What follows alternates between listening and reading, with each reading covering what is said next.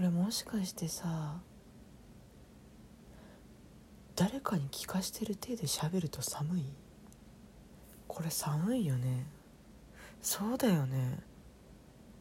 だってこれが天狗ってやつなんじゃない？誰かしら聞いているという体で話すのって。あは恥。ネットで得た知識を惜しげもなく披露させていただくけど私このこれを聞いた時の感情わかるよ。共感性周知ってやつでしょ。あれ？あれ？っつって。めちゃめちゃ恥ずかしくない？誰も聞いちゃいねえのに誰かに話しかけてるって言ってめちゃめちゃ恥ずかしくない？そっか誰も聞いてない体でやればいいんじゃねえ。独占上でやればいいんじゃねえかな。マイワールドってやつで。えでもどうしようかな。あんまり普段と変わんねえかな。対誰かっていう認識でいた方がいいのかしら。まあどうでもいいんだけどこれに関しては。これに関してはつかこれ自分のマインドだからさ好きなようにやるのが一番なんだけど。ほら一人でいるともう分かんねえのよ。自分との対話の時間が多いわけ比較的。すごくな私上に兄弟2人いるんだけども上2人が結構離れてるんですね。6歳7歳離れているので自立が早くて2人とも。であの親も結構仕事に出てたから1人の時間結構長くて。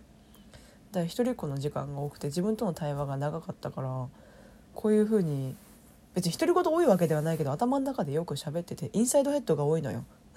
喜び悲しみ怒りとかその何？ビビりとかそういうのすごい多いのよ。なんか2,000人ぐらいいるの頭の中に。多いのよ。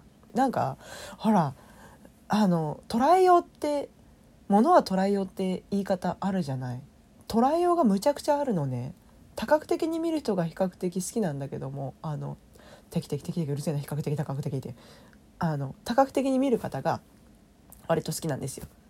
なんか触れ合う方々もそういう方が多くって。なんかそうありたいなって思うからそういう人と得てしてコミュニケーションを取りたがる詩があるんだけど。えー、例えばねえ難しいねこれ。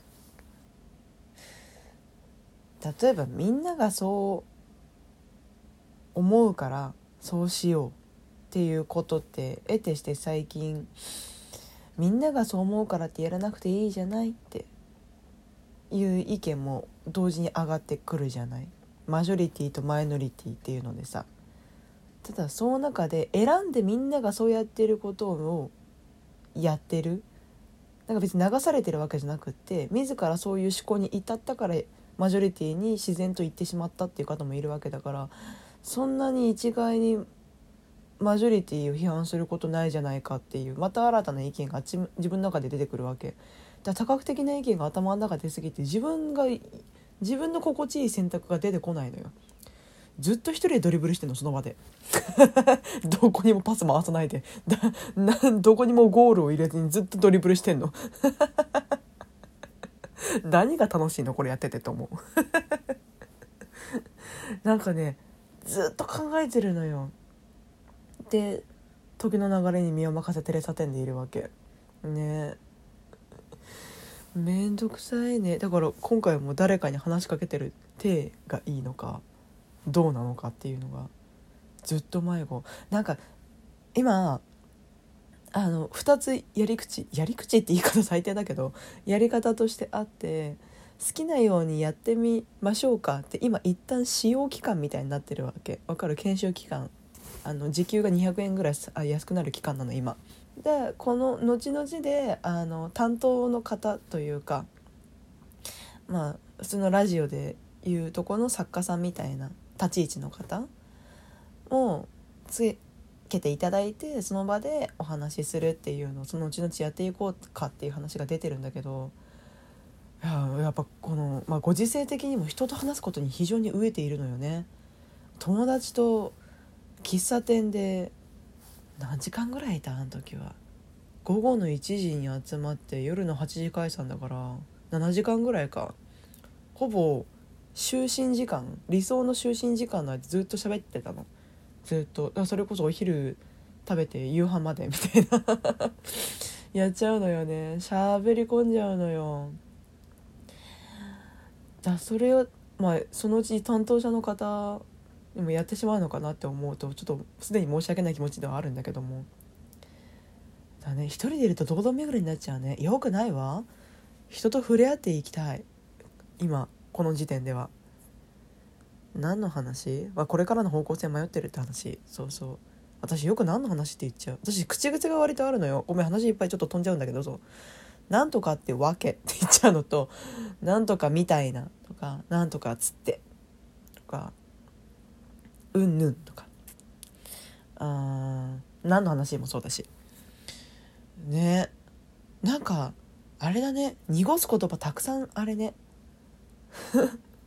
なんとかってわけ。こんなん言うの見るねぐらいだと思ってた。自分すごいね。一応「笑う犬の冒険」見てたからさ昔のバラエティ番組で。あのうっちゃんがうっちゃなんちゃんのうっちゃんが桃井かおりを憑依させた牛の装いなのね。着ぐるみ着てるやつなんだけど「皆さんこんばんはメールないよ」っつって「なんとかってこれからこうこうこうしていくってわけ」っ て言ってくやつなの。DNA に住みすり住みこえええ？もう一回言うね。DNA に刷り込まれすぎじゃない？英才教育にも程がある。私の DNA には内村さんがいる。語弊があるな。隠し子みたいな言い方になっちゃった。ダメじゃね？これダメだね。そう。刷り込み教育がありますよ今。あれだ卵を割って最初に見た人を親に思っちゃうみたいな。ああいうことよ。そういうのって割とあったりするよね。やっぱさ育ってきたところとか見てきたそういうエンタメみたいなものでさ培われていく思考ってあると思わない？ねえ。そうだよ。私そうだもん。源さんが特にそうだもん思考において。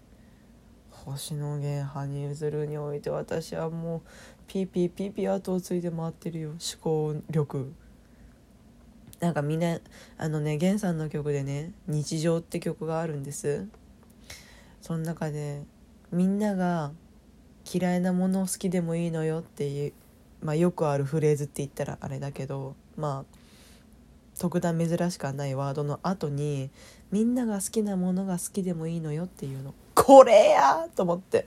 そうそれやと思って。